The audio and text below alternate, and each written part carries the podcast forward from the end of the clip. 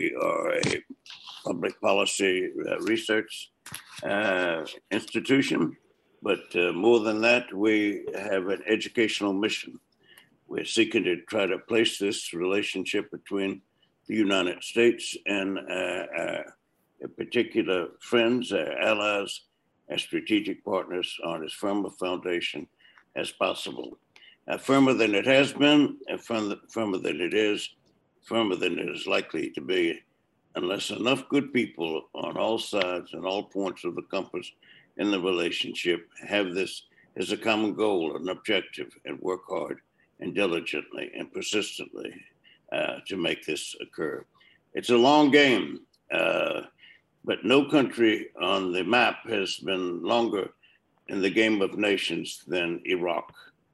Um, in 2003, uh, it's not an overstatement, though some may find it harsh or controversial, uh, to say that uh, America was involved in actions that, in the minds of many, killed a country. Uh, uh, killed a country that has given much uh, to itself, to the region, and to the globe. And this is where, for those who are not specialists in the region, are, are indebted to the alphabet, to legal systems, to urban city town management, to the just and fair distribution and effective distribution uh, of water. Uh, the alphabet, the museum, the artifacts is not lost on the Iraqi people and the world as well.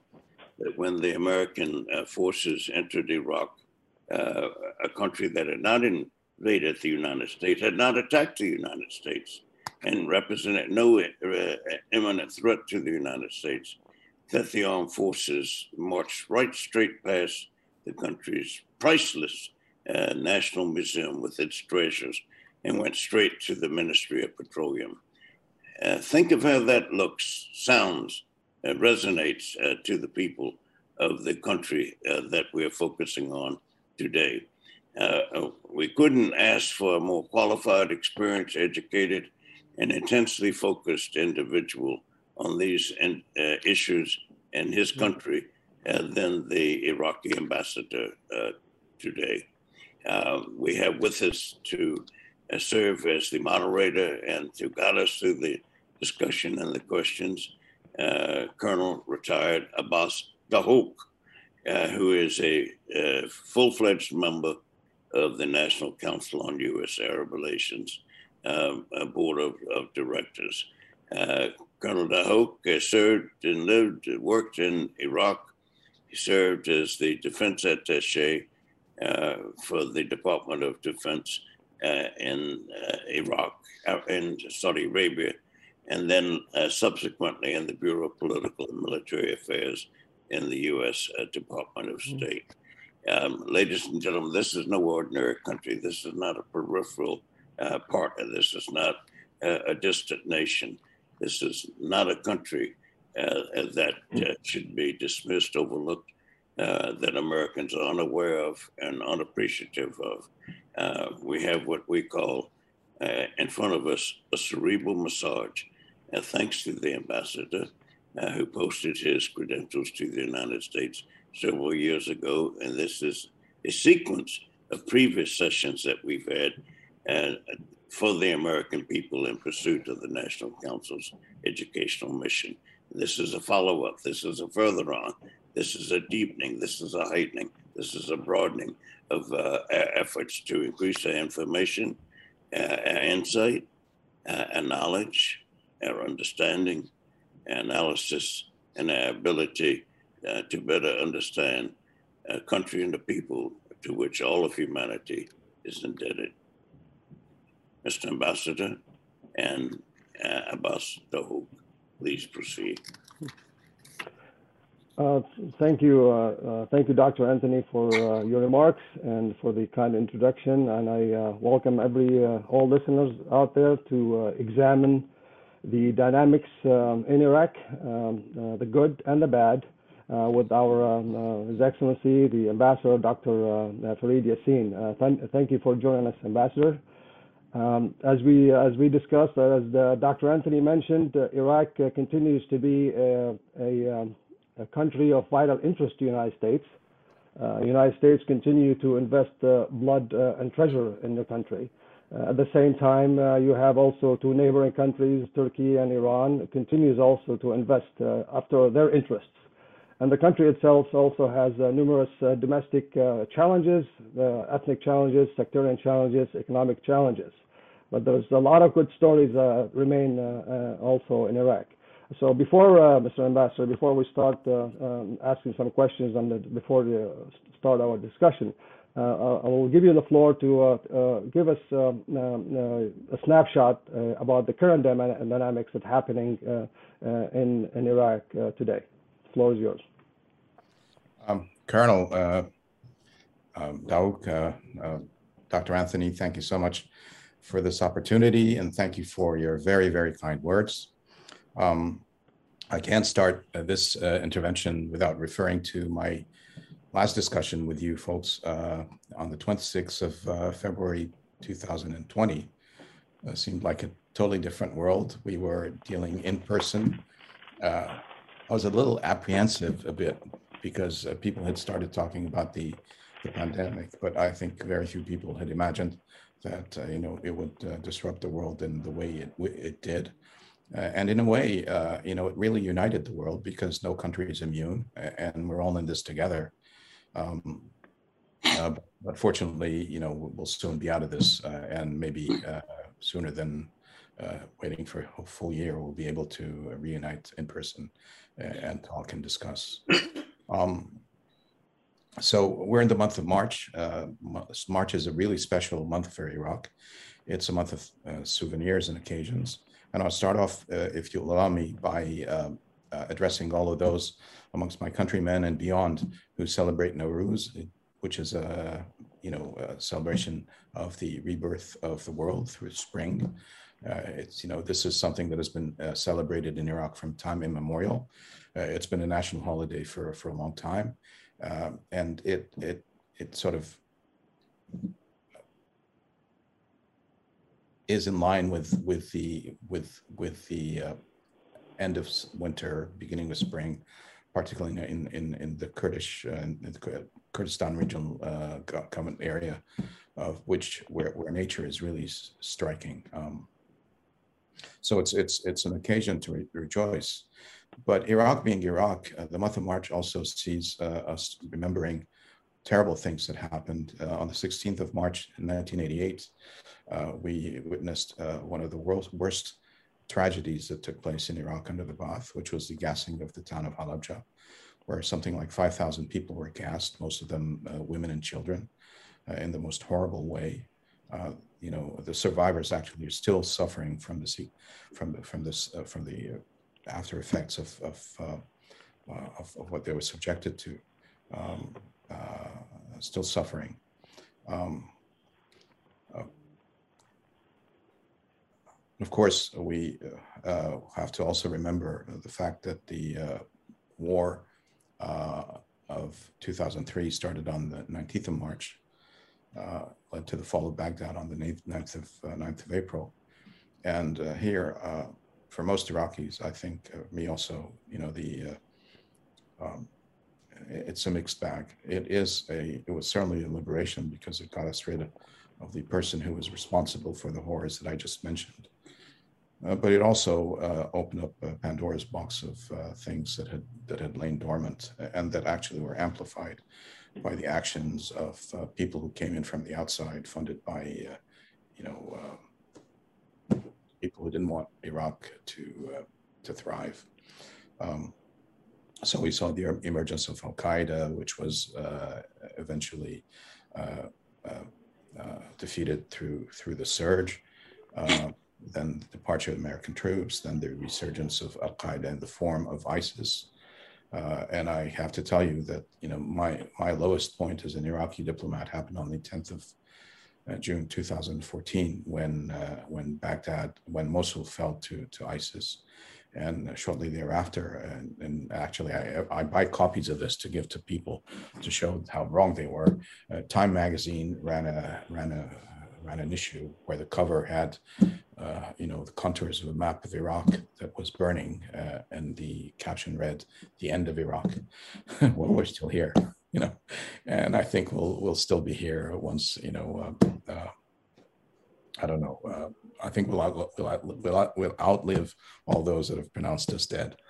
Um, but it's a slog it's not easy. Uh, you know, we uh, we still have remnants of, of Al Qaeda fighting uh, in from hidden quarters in the in in um, in sparsely populated areas and from sleeper cells. Um, we we have to face a, a terrible, a difficult uh, financial situation with with the drop of oil prices.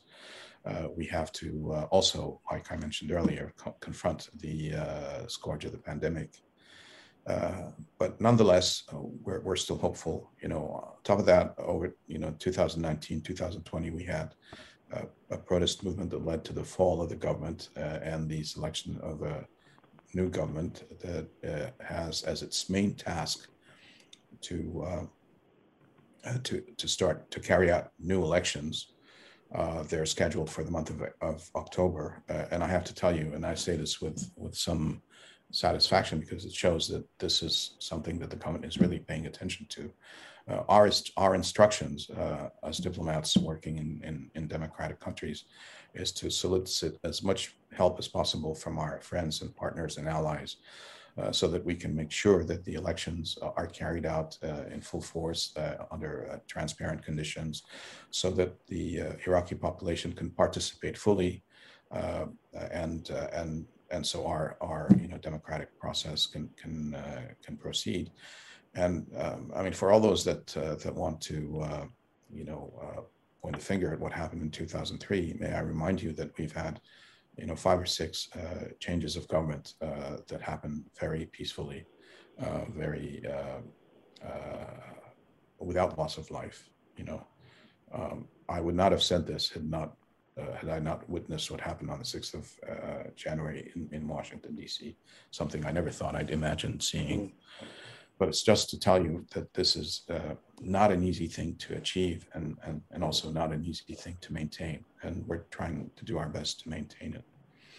Um, this month of, of March has been actually quite remarkable in that uh, a historic event took place um, that, uh, in fact, can be seen as a as a restart button. Uh, uh, was a good feel moment. I'm referring to the visit of His Holiness uh, Pope, Pope, Pope Francis uh, to to Iraq.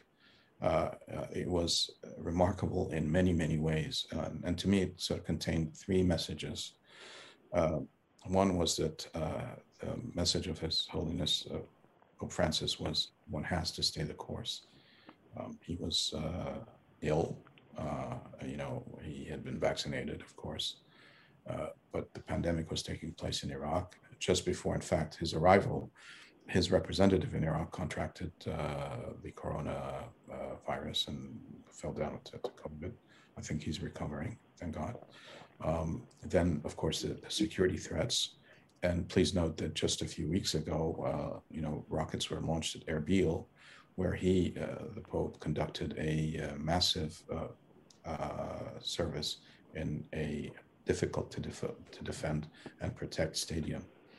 Um, so that was a, a great message of, of, of, hope, you know, stay the course, of staying the course. Um, the second message was a message of healing and support to Iraq's uh, minorities and especially its Christian communities. And I think it can uh, best be exemplified by the fact that uh, he conducted a service uh, in Mosul in a square uh, surrounded by churches that had been destroyed by ISIS. He also conducted a service in Baghdad uh, at a church that had been attacked by, by Al Qaeda in 2010, where uh, I think they caused the death of 44 worshippers and 14 uh, Iraqi uh, service members. Um, so it's a message of support and of hope and, and of healing. Mm. Not an easy thing to, that's not something we should overlook. Um, and the, the third message is a message of outreach uh, and, and, and, brotherhood, uh, exemplified by his uh, two events that he conducted in the south of Iraq. um, he uh, met with Ayatollah Sistani, who uh, to most Iraqis is the most important voice in Iraq and beyond, a voice of reason, a voice of uh, caution, somebody who actually saved Iraq with his fatwa in 2014 uh, to uh, all and sundry to rise and, and defend Iraq and push back ISIS. and then he conducted a, a service or a, a ceremony, an event in Nasiriyah the birthplace, birthplace of Abraham. Abraham is undoubtedly an Iraqi because uh, I, I, heard this said once on French television by a rabbi, uh, Rabbi Josy Eisenberg, in a discussion with uh, Elie Wiesel, that uh, that uh, Abraham was the first political refugee in the world. And I heard that and I said, well, of course, that's why he's Iraqi, you know. So, um, but anyway, uh, my my point it was it was a message of outreach and of brotherhood and of universal brotherhood that I think we will try to implement in Iraq as much as we can. Um, uh, I have to tell you that throughout his trip, I hand on heart, I was really worried because uh, this is not the first time we expect a lot from uh, a visiting South American. Uh, I will remind you that in 2003, uh, Sergio Vieira de Mello um, went as the envoy of the United Nations. Uh, he uh, arrived in Iraq in June. I met him there, and he uh, worked to transform what had been an occupation into an internationally sanctioned process under the guidance of the Security Council uh, to transform a dictatorship into a democracy. And uh, he was killed on the 19th of uh, August 2003. And as he was dying, bleeding to death, his message to the people who were speaking to him was stay the course. The mission has to continue. Help Iraq. And I, I do get emotional whenever I think of this, but uh, uh, it is the same message that uh, His Holiness uh, Pope Francis uh, conveyed with his trip to uh, to Iraq. a message that is fully received and acknowledged by the Iraqi government that makes it its hmm. plan of action we are forging ahead with our elections. And not only there, I think this government has undertaken something that's quite remarkable, which is uh, an attempt to restructure uh, Iraq's uh, economy and uh, revive its private sector, uh, taking uh, very bold measures as it does that. one of them was a recent devaluation of the dinar uh, not a popular thing to do. I mean, we all uh, uh, we all suffered from it, but it's it's for the good of the country and it's necessary, and hopefully, it'll be a, launching pad to uh, much better to come. As to uh, our relationships with the United States and the general environment we live in, well, we do live in in a, in a neighborhood that is not very very uh, easy.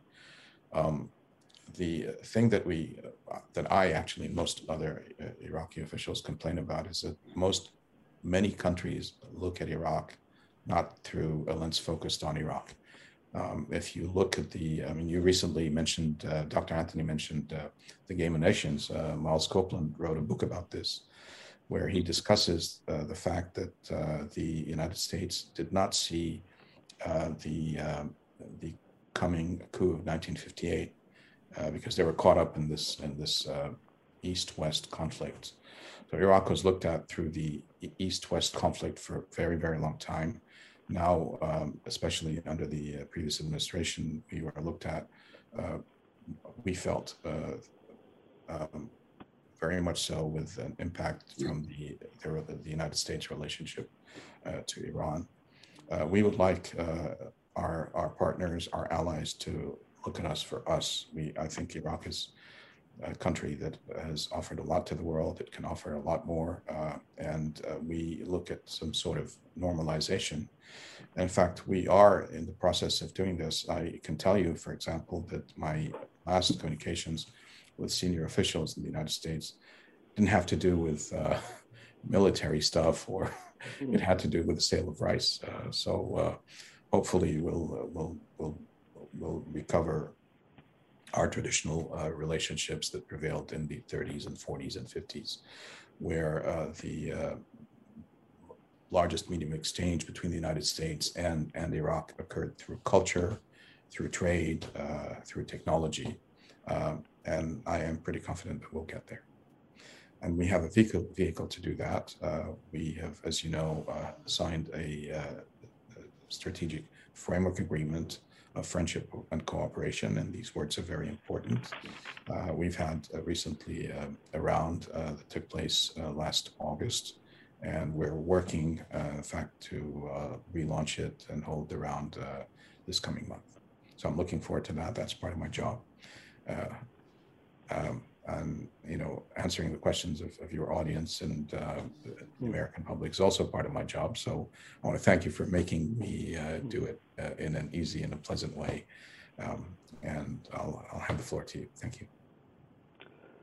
Uh, thank you. Thank you, uh, Mr. Ambassador. Uh, indeed, the Pope's visit was unprecedented. I think also the message of um, urging the Iraqi Christians uh, to stay in Iraq and be a be a uh, vital uh, element. They are a vital element. Be a good part of uh, rebuilding Iraq. Iraq. That's I think that that's a that's a good message. But I want to just uh, also take you back to this uh, East-West games of nation. you are still in, in the crossfires between um, United States and Iran.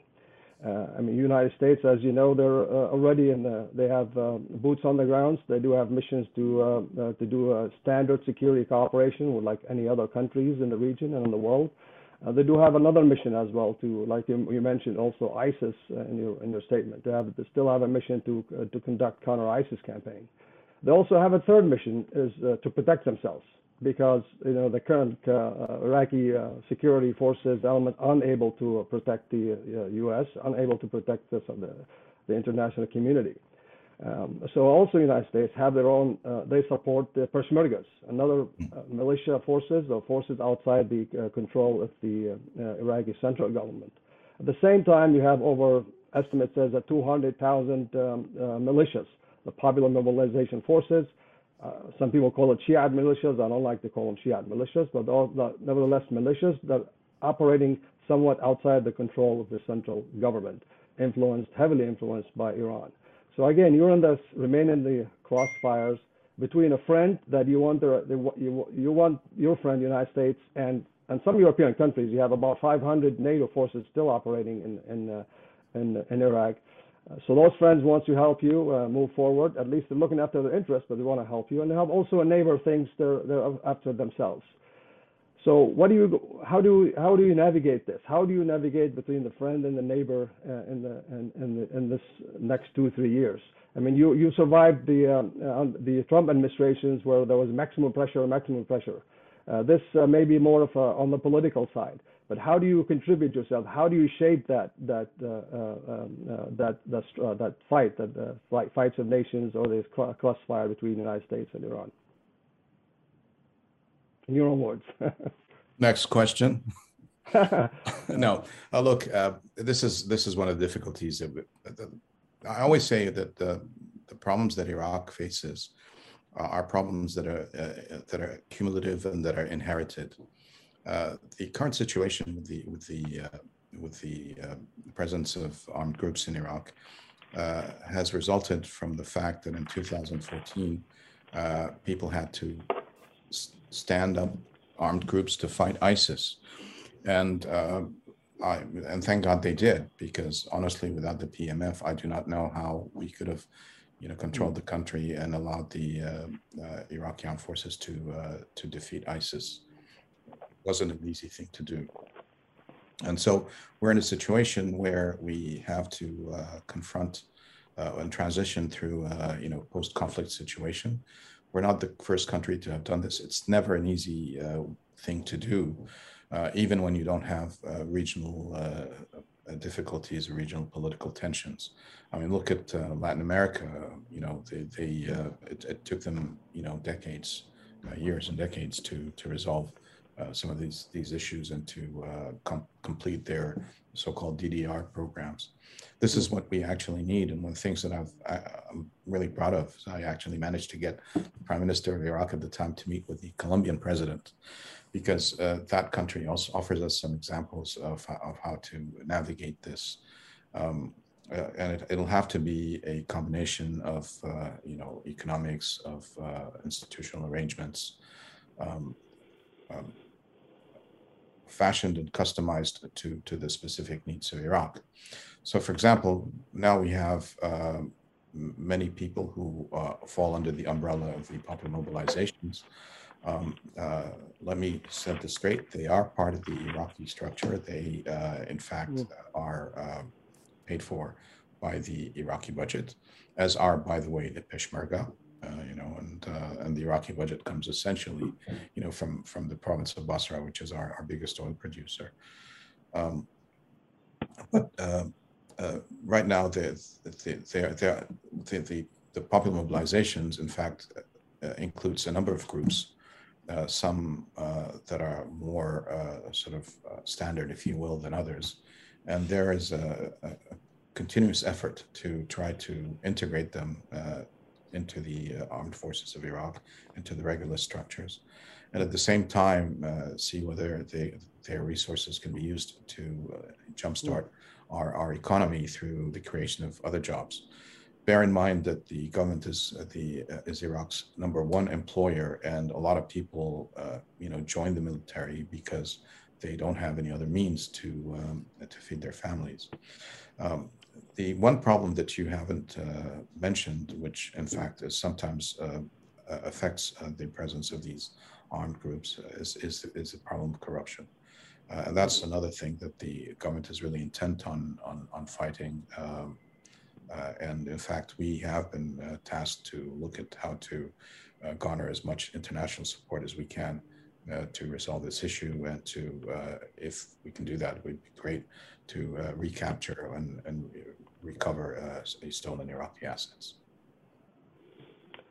Okay, uh, thank you. That was. But uh, one more thing, I say, yeah. on, on, with with regard to the uh, to the uh, you know regional tensions, may I remind you that between 2014 and 2018, uh, you know when uh, both members of the PMF, whatever their allegiances, if you will, and the United States military were sometimes in close proximity to each, to each other not a single incident happened. I think it's because there were, you know, some t- tacit agreements that uh, you know uh, allowed for a modus vivendi that that, that led to uh, you know a peaceful coexistence uh, that allowed Iraq to start you know rebuilding. Um, and I hope that uh, at some point we will recover that uh, state of being.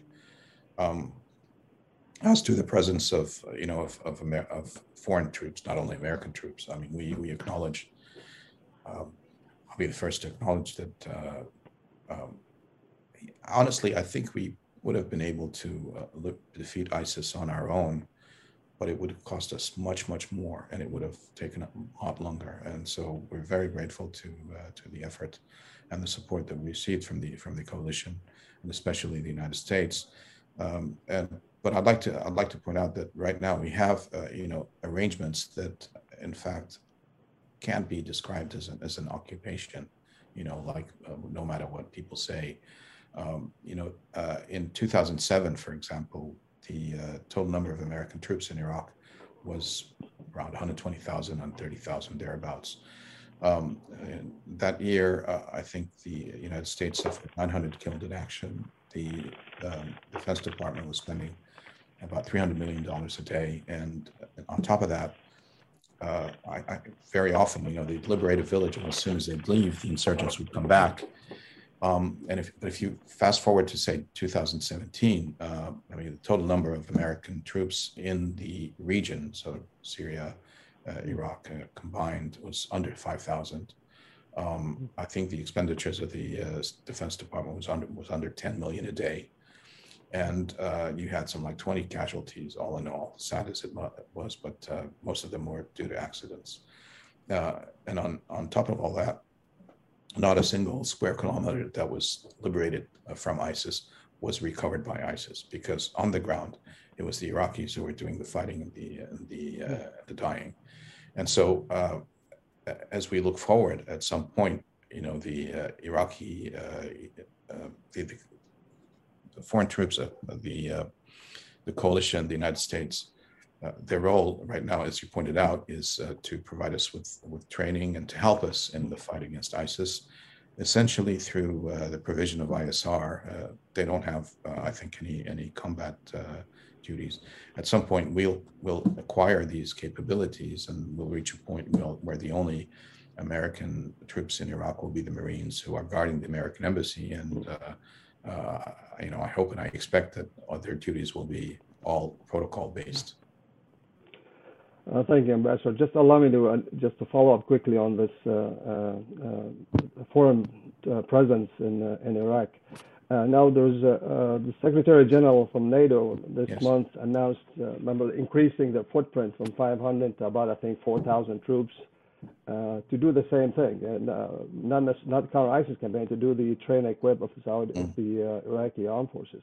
Now, do you? Some people think that this will ease this tension between the PMF and the uh, and the American presence. So that, this will decrease American presence, and and and perhaps that kind of calms the water down and allow those uh, NATO forces to uh, uh, to uh, further uh, train and equip the the Iraqi forces, and this by by this will allow the Iraqi forces to re- regain control of the security situation um, in Iraq. Do you think that that surge of European forces might calm the water on the on the uh, on the on the ground between militias and foreign forces, or it's going to be the same thing foreign forces are foreign forces, Americans or NATO, they'll be the, they'll be the target for these uh, PFM, uh, PMF uh, elements.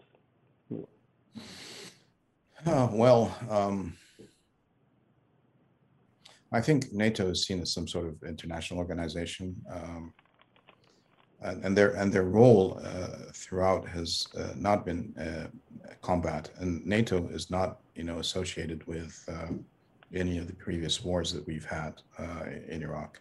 So I think, you know, uh, in terms of you know political packaging, I think it might be um, uh, an easier uh, thing to uh, to to present, especially that the uh, that the duties of these of these forces will be to train and equip and equip. Um, mind you, the, the, United States is doing much of that as well, but they've also um, participating more fully in the in the fight against ISIS. Mm. For the time being, I you know nobody will tell you that um, we we we do not need their their support and their services. We do. Thank you. That was uh, um, informative. Uh, I'm gonna jump. Uh, you mentioned um, uh, about jump starting the uh, economy uh, in Iraq, and I know there's another economic cooperation or economic interest or uh, uh with, for, uh, for the United States to uh, boost the economic um, cooperation between Iraq and Saudi Arabia.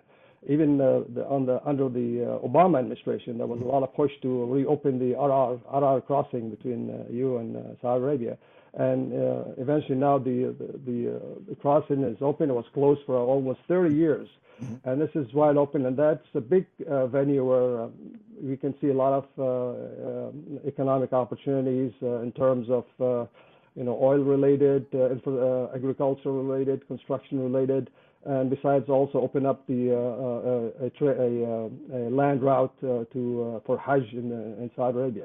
Uh, how do you see this uh, under this current administration? You know, have a, um, and Mr. Uh, McGurk is actually back in the scene, and that was one of his uh, on his one of his files back then. So, do you think there will be another boost in this uh, bilateral relationship between uh, Iraq and Saudi Arabia, not only on the economic side, also perhaps start doing some military to military relations as well? How do you see that going forward? Well, you know, to me, is a I, I think this is a little bit back to the future I mean, ultimately, maybe we'll reach an arrangement where we will recover, you know, the uh, relationships that we had, you know, at the time of the uh, uh, of the Baghdad Pact, where uh, where our relationships with Iran, with all our neighboring countries, mm. in fact, were, were, ideal and cooperation was was ongoing, and in fact, we were uh, on on the, on the verge of merging with uh, with, with, Jordan. Um, there are tons of reasons to uh, to to promote what all the things that you that you mentioned. Um, you know, uh, uh, um, we haven't talked about this, but one of the things that I'm trying to promote to my authorities, maybe because of my own personal professional background, but I think the real threat to the region is climate change, mm. and whatever we can do to uh, use our uh, energy and satisfy our energy needs in an intelligent way in a way that that uh, that uh, you know manages resources well, that that reduces greenhouse gas emissions, uh, will will be beneficial. Uh, and so uh, one of the things that we are trying to do, and uh, the Trump administration has been very helpful in that also, is to connect the Iraqi electrical grid to to Saudi Arabia. I mean, the ideally to me is that this this would extend to linkages to Turkey Mind you, uh, recall that um, you know because of the geography of the, of the, of the region, the peak demand for electricity in Saudi Arabia happens during the summer. Uh, the peak demand uh, for electricity in, in, Turkey happens during the winter, and so uh, it would make sense to uh, put this in, this in, the same bag and connect connect us all uh, in, in, the same grid. Um, um, and the other thing that we're that we're trying working on really hard that's one thing that we uh, unfortunately are paying the price for because of our recent history, is that we're trying to eliminate uh, uh, gas flaring. I think we flare the equivalent of about two billion dollars worth of gas every year, and that's uh, you know waste of money, waste of resources, uh, environmentally sinful, no other word. Um, and so um, all of these things are, are are all geared towards you know the right to direction of of integrating Iraq back into into its its uh, its uh, environment, uh, in which we do not want to be part of any axis against any other. We want to be, you know, a, a uniter, not a divider. Thank you. What about the, let's see, uh, also on uh, regional uh, question here. We talked about Saudi Arabia. What about the, you mentioned Jordan, you mentioned Turkey, we talked about Iran. What about your other neighbor, Kuwait? How do you see your relationship?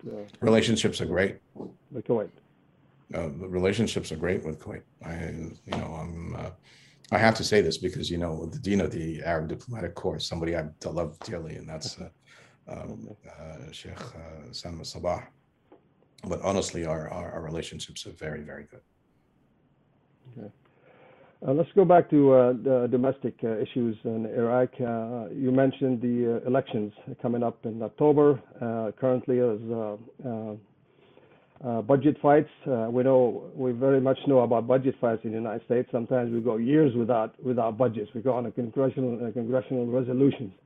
But there is uh, the the uh, the budget issue is also political in Iraq, and and we read a lot about the, the budgets on the oil uh, between uh, the Kurdish area and the central government, on the price of the dollar, uh, on employment. Uh, also, electricity is a part of that, you know, the, um, part of this fight.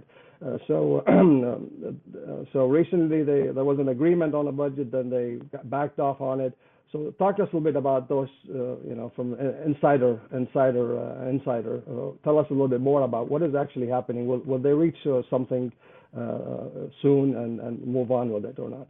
Well, I'm, I'm not so much as insider. You know, I'm part of the administration, if you will. This is uh, an issue that has been being discussed by by parliamentarians, mm.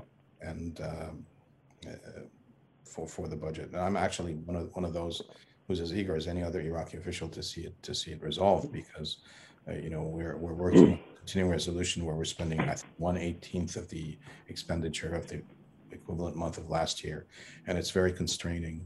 There there are a lot of things that we'd like to do that we can't. Um, uh, look, this is a this is you know um, a, a complex issue that has also uh, you know history. Um, what I can tell you though is that there is a uh, high-powered delegation in Baghdad uh, representing the uh, the uh, KRG to to discuss this. Um, mm-hmm. To me, the uh, the only way out of this is through uh, increased transparency. Mm-hmm. Um, we, in fact, were the first country to sorry OPEC member to um, to become members of the extractive industries transparency transparency initiative uh, that tries to reconcile the accounting of you know uh, the federal government's uh, oil budget as well as that of the, of the KRG. I think things like that are are, are needed, uh, but I, I'm pretty confident that I think within a couple of weeks, uh, the issue of the budget is going to be resolved. Okay, thank you. You know, yeah. Dr. Anthony here. If we could uh, open it up to some questions. Uh, I see a long list of people who would like to put questions to His Excellency. Uh, your call as to the order in which you, you wish to uh, proceed in that regard. Roger. I'm, I'm actually looking through it right now, Dr. Anthony. I have a, a question here um, um, on uh, on the new for the for you on the new administration and uh, looking back at the uh, your experience with the old administration. So, uh, what what do you wish uh, uh, what do you wish for under the uh, new administration? If we're, if you were to advise the president or the secretary of state, and also per, from from the Trump, Trump administration, administration that you think uh, they need to know from uh, from Iraqi uh, perspective to them, so not to be Uh, repeated again, or perhaps uh, put it on the table to discuss it, uh, so it don't have to be repeated. Well, you know the. so I've, I've, been asked this question before, and I, I always mm. said that you know, in the end, reality prevails. Uh, so uh, all of the administrations that we've dealt with, uh, you know, the the uh, Bush administration and the Obama administration, started out with policies that they had to correct in order to take into account the realities of the situation. Um, so, uh, for example, the Bush administration had to launch the surge, and credit goes to President Bush because he did that against the advice of his mm-hmm.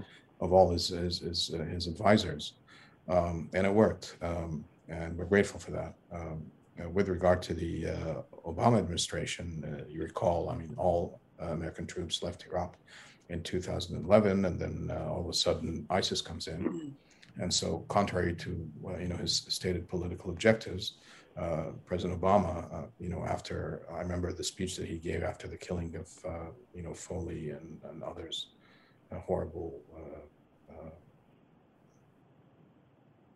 events. Uh, that he couldn't let this stand, mm. and and uh, American troops went back to support us mm. in the fight against ISIS, um, also in in Syria, and so in a sense, reality prevailed, and they took corrective action. Uh, with the with the uh, with the Trump administration, uh, if you recall, the first um, the first decision that they took that affected us was the travel ban, and it was mm. a decision that that impacted Iraq while we were at the same time allies with the United States fighting against ISIS. And so we had, uh, you know, trainers coming back and forth, officers, soldiers, uh, you know, technicians going to Iraq to, to fix things. So it, it was it was really hmm. not not not something uh, you know that that that that that satisfied reality. And so eventually, uh, the decision was rescinded. Um, so uh, you know, my uh, what I what I always say to people is that look at reality and uh, and, and make your policies conform to this reality. Um, mm-hmm. in our case, uh, uh, I, I, think uh, in our desires, for example, we've always wanted to have a reduction of, of tensions in the area. This is one of the reasons why already in, in 2012, for example, we were promoters of the JCPOA, or something equivalent. Uh, in fact, one of the rounds that led to the discussions that led to the JCPOA uh, took place in Baghdad. Uh, and I remember I was serving in, in, France at the time, and some officials there actually were uh, were, were, were quite uh, dismissive of, of what, what we could contribute to the to the issue. But in fact, mm.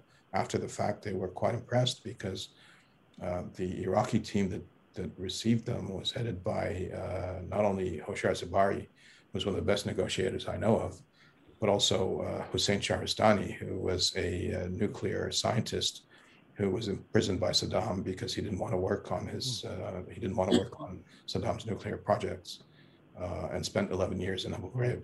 Uh, so um, uh, pay attention to reality, um, and and trust us. And hmm it, it, it's not going to be a difficult thing, I think, this this time around because uh, most of those players are people we know. I've, I've known, you know, Brett McGurk, really smart guy since 2005 or six. Uh, um, Tony Blinken I met in uh, 2009, I think. Uh, the the only two uh, senior officials that I don't know of, I haven't met, are um, uh, Jake Sullivan and uh, General Odierno because when when General Odierno went to Iraq uh, I was actually uh, serving in France. So, but I look forward to making their acquaintance at, uh, at the appropriate juncture. So I'm hopeful. You know, the uh, the people in the administration know Iraq very very well. I mean, the, the, the thing that I will mention is that by and large, I think the uh, uh, focus of the United States currently is, and as it should be, is entirely domestic, um, uh, and also uh, responding to some sort of shifts in there in the in the general, you know, geopolitical uh, structure of the world with a focus on on on other parts and on other emerging powers, and you know, as a result, uh, we're we're I don't want to say that we're taking the back seat. We're still important, I think, uh, give, at least for the next 20, 30 years. But, you know. Okay, thank you. Thank you. That was uh, uh, insightful. Uh, Dr. Anthony has a uh, question, I think. Yes. But go ahead, Dr. Anthony. Mr. Ambassador, we're not that far away, uh, long since uh, Iraq's um, position and role in regional and world affairs, so certainly in the world beyond its uh, certainly on the intellectual front. You have us understand the uh, educational uh, training and leadership development dynamic and uh, operations on the educational front between Iraq and the United States. And, and where does this educational uh, priority uh, fit on the scale of Iraqis' pressing values and interests as we go forward? Especially with the new um, administration coming into Washington. How would you have us understand this youth component, this educational component of the Iraqi US relationship, Mr. Ambassador, please? Well, thank you for uh, pointing your putting your finger on a, a, a critical uh, uh, subject. Um, as you know, uh, the bulk of Iraq's population is young. Uh, you know, we're adding a, a million uh, entrance to the workforce every year, perhaps even more. And so uh, we not only have to find a way of providing them with the skills that are requisite, uh, uh, but also we have to, uh, you know, expand the economy to uh, provide them with the jobs that will uh, that will, you know, allow them to to flourish and, and contribute. Um, and so far, we have we we have done a really good job of that. this is why that most Iraqis uh, seek employment in the public sector, and this is not a sustainable solution. Uh, and this is why, um, you know, uh, the uh, Iraqi government launched a, a, very ambitious program uh, encapsulated in a white paper to reform the Iraq's economy. And I mentioned one of the elements that this required, which was a devaluation. Um,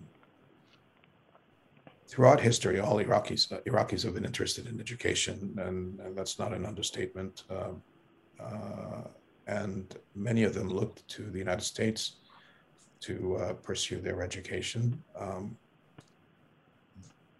currently, there are actually three universities uh, that are uh, that want to become that are in fact American universities in Iraq. There's one in Sulaymaniyah, that's the oldest. Um, there is one in Duhok, and they just uh, started one uh, in uh, in Baghdad. It seems very well endowed. It's promising. Uh, you know, the irony is it's, it's, hosted in one of Saddam's old palaces. So how'd you like that? Um, um, but this is something that uh, requires funding. One of the most successful programs that the Iraqi government launched was a scholarship program uh, launched about some 10, 10, 12 years ago to send uh, several thousand uh, Iraqi uh, students to come to the United States to acquire advanced degrees, uh, masters and PhDs. And in fact, it was, it was uh, I would say, too successful because most of these students were, and, and, it's a program that was so merit based that the United States used it to uh, select its Fulbright scholars. Um, so education is, it, it, I, I, think, is, is our way out. Uh, but we uh, need to uh, rethink our education. Unfortunately, uh, how many Iraqi students, Mr. Ambassador, pardon the interruption, how many Iraqi students are currently studying in the United States. Uh, in, in the few hundreds, far too few. Far Vers- too few. versus um, nearly a, a million Saudi Arabian graduates. over the years. Yes, I know, I know. In fact, the, the person who launched the educational program that I mentioned earlier had worked for a long time. His name is Dr. Zuhair Hamadi, and I think you've you've received him uh, some time ago. Yes. Uh, and, and he actually was, uh, uh, you know, uh, was inspired by the by the Saudi government's uh, efforts to educate its population in the states. He had worked for a long time at the Saudi Cultural Office here. yes. Um, Thank you. Uh, thank you, Mr. Ambassador. Uh, again, the, you know, something uh, with the National Council education, like Dr. Anthony, is important, and we look forward to do more on this side with the uh, with Iraq, with the, in uh, to do exchange between uh, Iraqi students, American students, and whether the military or civilians. Wha- another question came from the audience who talked about the, the reconstruction efforts.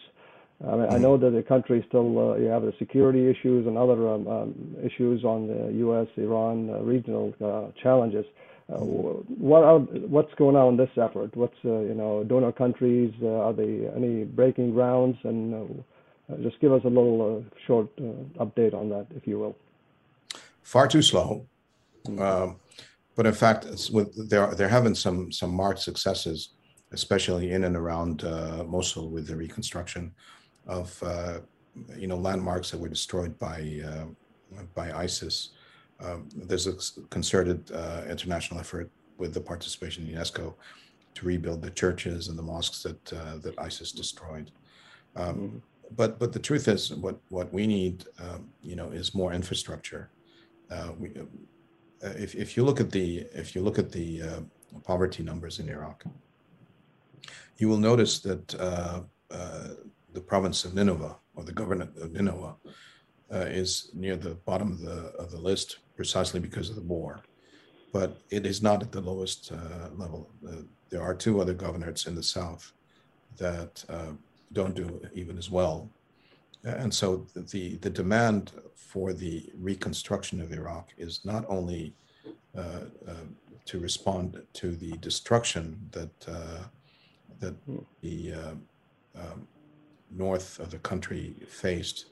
It's also to take and to to, to uh, counter the and fix the decades of, of, neglect that many parts of Iraq have uh, have had to go through.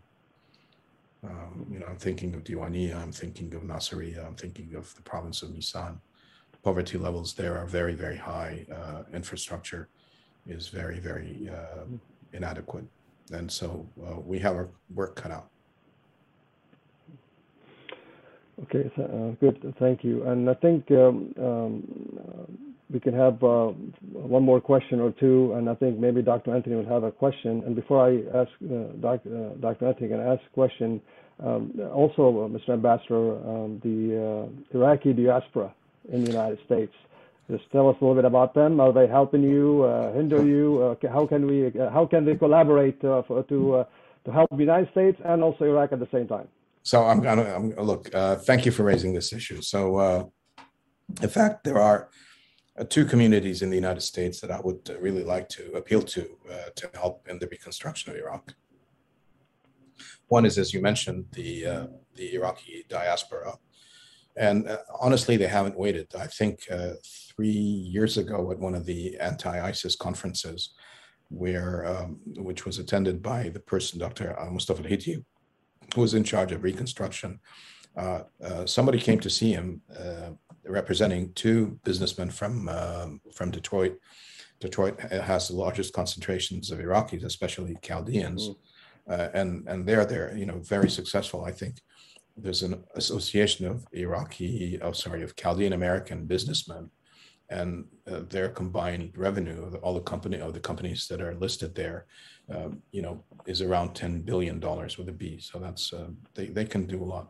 So they, they came to see him because they wanted to express interest in in the uh, reconstruction of their ancestral homes, and I can only welcome that. And um, in fact, one of the one one of the good developments of uh, of this current government is that they brought in uh, Dr. Suha Najjar. she's a you know somebody with expertise and experience in, in foreign investment.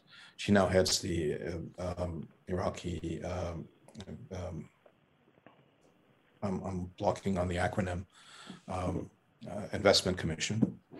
And um, it has connections throughout the world. And so I'm, I'm, I'm hoping that the Iraqi diaspora uh, will, will, will respond. Had this year not been the way it was, I would have reached out to them and, and, and gone to visit. Um, the other community that I'd like to uh, reach out to, and, and here uh, I think I'm inspired by the model of Vietnam, and maybe uh, Colonel Dahouk can, can comment on this. Um, so um, I, will give you two examples. When when the uh, when the travel crisis happened, when the uh, travel I mean the, the travel ban happened, I was in Washington with the head of the Iraqi counterterrorism service, we had a meeting on the Hill with uh, Senator Corker and uh, General Kinani, that's the uh, general's name, and said, look, I want to see uh, uh, Senator McCain. Uh, Senator McCain had been very vocal on the issue of the travel ban. So we made a cold call on him and he graciously received us. And he showed us a picture of him given to him by the Vietnamese uh, uh, defense minister. The picture represented him floating in a, on a pond surrounded by by uh, by Vietnamese soldiers. Um, mm-hmm. And uh, he and as well as Senator Kerry and many many American servicemen who had uh, are Vietnam veterans played a critical role in uh, strengthening the economic ties between the United States and Vietnam. And if you look at the numbers, there's close to a million American servicemen who served in Iraq. These are Iraq veterans. And I would like to uh, appeal to them to come and help us. And um, maybe we could replicate this, this, uh, this model of uh, economic success uh, that the Viet- Vietnam veterans uh, initiated with Vietnam. Oh, thank you. This is actually uh, uh, a great topic, and uh, if we can assist on that, uh, also from the council on being the military to military, I think this is a, this could be a, a, a great way to uh, uh, bridge that that gap on between both countries on the education side, economic side, military side. It's actually a, a good good a good venue vectors to go through it. On this, I'll uh, pass it to, I think, uh, no, uh, to Dr. Anthony to, uh, if he has a question to ask, or we could maybe give us uh, uh, his final thoughts on our discussion today. Dr. Anthony? Thank you, Colonel Dahouk, and it's great to have you as a member of our board of directors. Been looking forward to you being part of that which we seek to accomplish for a very long time. Brings a great deal of value to the table. You're not an academic, and you uh, do not let a single day pass without dealing with ideas and ideals in institutions and looking for ways to uh, improve the world in which we were born, raised, and, and lived, and inshallah will continue to live. Uh, but we've barely begun to scratch the surface of what it is that we need to know and learn about uh, Iraq. And not just because of its people, and not just because of its country, not just because of its policies, not just because of its positions, not just because of its actions, not just because of its attitudes, all of which uh, the ambassador has shed light on today. Um, but we Americans have a lot of work to do. Uh, when we led this uh, attack in 2003, uh, little did the policy planners and implementers know uh, what was in store uh, for the United States and uh, the peoples that stood with the United States and with the Iraqis uh, who were toppling a brutal uh, dictator whose policies towards its own people were nothing short of, in many, most, too many instances, brutal, harsh, cruel, inhumane. But if we step back and try to be clinical, detached, and objective, uh, what is Iraq to us human beings? It should not be a situation where we Americans look at Iraqis and say, oh, those, oh, them. Uh, they're the other. Uh, all of us are those, them, and other to various people who are not ourselves. Uh, but this dehumanizes uh, understanding and thinking and relations and the possibilities for improved relations between uh, peoples of the world. Think of Iraq from another perspective. Uh, many people look at it as uh, oil and a gas well, not as a country. Many people look at it as uh, a mountain of money and not as the heir and the descendants of an extraordinarily rich culture and history and civilization that has given much to world history, culture, and civilization. Think of the following for a, a minute half of a millennia, five, nearly 500 centuries. Uh, Iraq uh, was the captain of the team. It was the headquarters. It was the center of what now is 2 billion human beings between a third and a quarter of of, of humanity. There's much that we stand to learn from Iraq, that we can learn from Iraq, that we must learn from Iraq.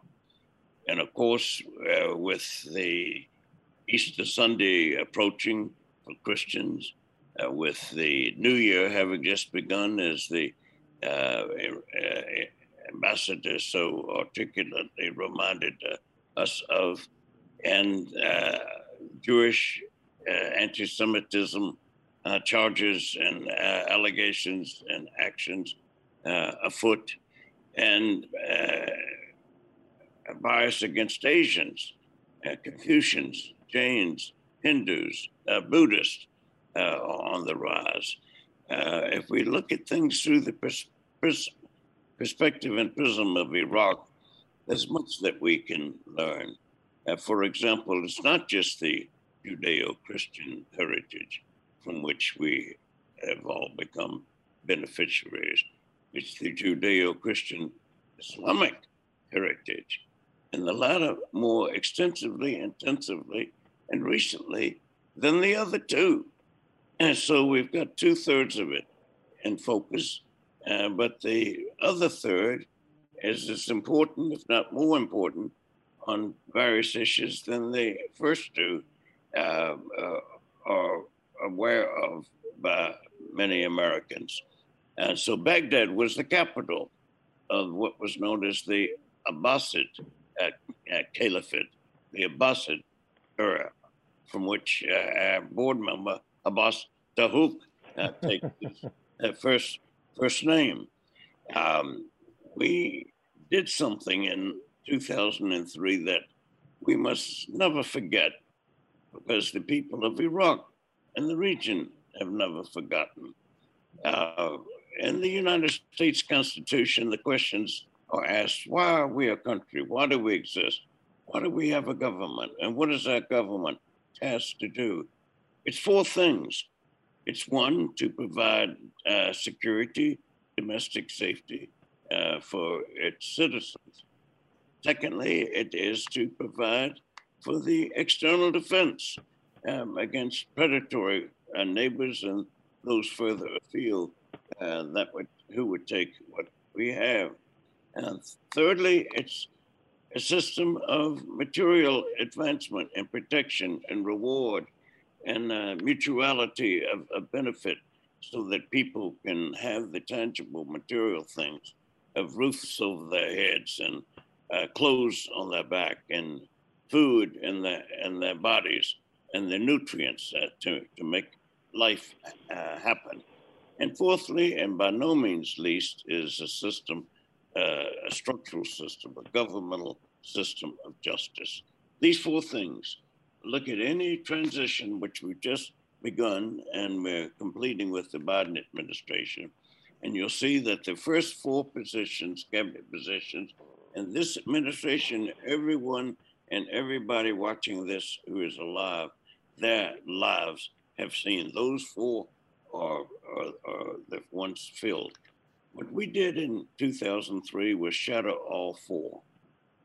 Iraq had security, admittedly, unabashedly inhumane, brutal, uh, cruel at times, but the country's people were largely safe in comparison with what happened as a result of any country uh, that's been invaded. Secondly, it had its external defense. No one uh, had invaded uh, Iraq in, in decades, pushing towards a generation since the end of the Iran Iraq War. That was shattered to smithereens. Uh, thirdly, the country's territorial integrity uh, was uh, questionable. Uh, fourthly, uh, the system of governmental justice uh, gave way to the rise of ISIS and the resurgence of Al Qaeda, neither of which uh, happened before. And the country's political independence was called into question too with the influence, the intrusive influence of one of its neighbors and uh, transnational proxy groups uh, as well. Uh, so we will be dealing with the consequences of this for a long time. Not to mention, 2 million Iraqis were killed as a result. Not to mention that 2 million became uh, domestically uh, uh, displaced. Excuse me, not 2 million Iraqis were killed, Two million Iraqis became external refugees. Uh, two, another two billion became domestically displaced people. That's four million people. Nearly, figuratively speaking, to get the point across, uh, one sixth of Iraq's total population. In American terms, one sixth of American uh, at that time uh, would have been 50 billion Americans whose lives had been shattered, whose dreams had been crash uh, to smithereens. This is not to mention the number uh, that have been killed, for which I, I, do not have numbers, and maybe others do not either. But we focus on the how questions. How do we deal with these issues? How do we deal with the consequences? How do we deal with other people's legitimate needs, legitimate concerns, legitimate interests, legitimate foreign relations and foreign policy objectives. We have our work cut out for us, but uh, the Iraqi ambassador has at least charted a way for us to see beyond what we read and hear from others about the situation, the reality, and the dynamics of Iraq. We're grateful to you, Mr. Ambassador, and for you, Colonel uh, Dahouk, and for others who put questions uh, through which you've put the uh, question and the ambassador has responded. Thank you both. So um, I, I, wanted to leave on a on a on a positive note. Um, uh, Dr. Anthony mentioned uh, Iraq's history.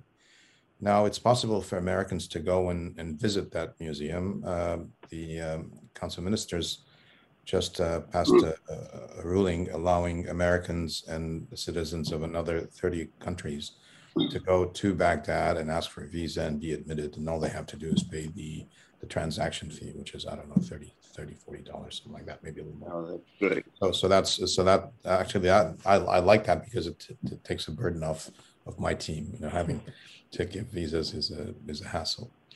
Uh, the other thing that I wanted to mention is, is, is really bittersweet. Um, last week, the last remaining Jewish doctor in Iraq died. Um, uh, his name was Dr. Fadl. Um, I actually had met him. But the thing that I want to attract your attention to is this outpouring of, uh,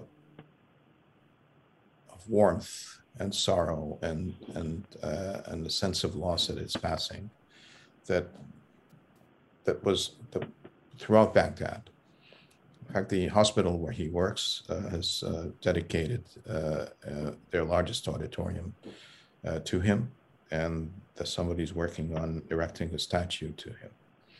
Um, I, I, say this because uh, I think it it it is a sign of the importance of memory to Iraqis. Uh, we remember how it was in the 30s and the 40s uh, when uh, we uh, were a very multicultural uh, society where, you know, uh, we still recall with pride the fact that the first Iraqi independent government had a Jewish finance minister who was one of the best at, at the time. He, in fact, convinced oil companies to pay their royalties to Iraq in gold, so that when the crash came a few years later, we were, uh, you know, uh, in a much better situation than all the others. Um, so I, I, think this attachment to to, to memory that Iraqi uh, generations pass down the line, I think, is one of the things that will help us maintain our compass and and uh, and and reach our objective of uh, rebuilding this country and recovering uh, some of what we had. But for that, we'll need the help of our allies and friends, amongst them the United States. And thank you for giving me this opportunity. No, thank you for uh, joining us. Thank you for remarks, and we also look forward to uh, continuing uh, uh working uh, with with you and with the country Iraq. I'm hopeful that we uh, Iraq will recover soon, inshallah. Thank you. Thank you, Dr. Anthony, also for your for your remarks and time. Until next time. Thank you.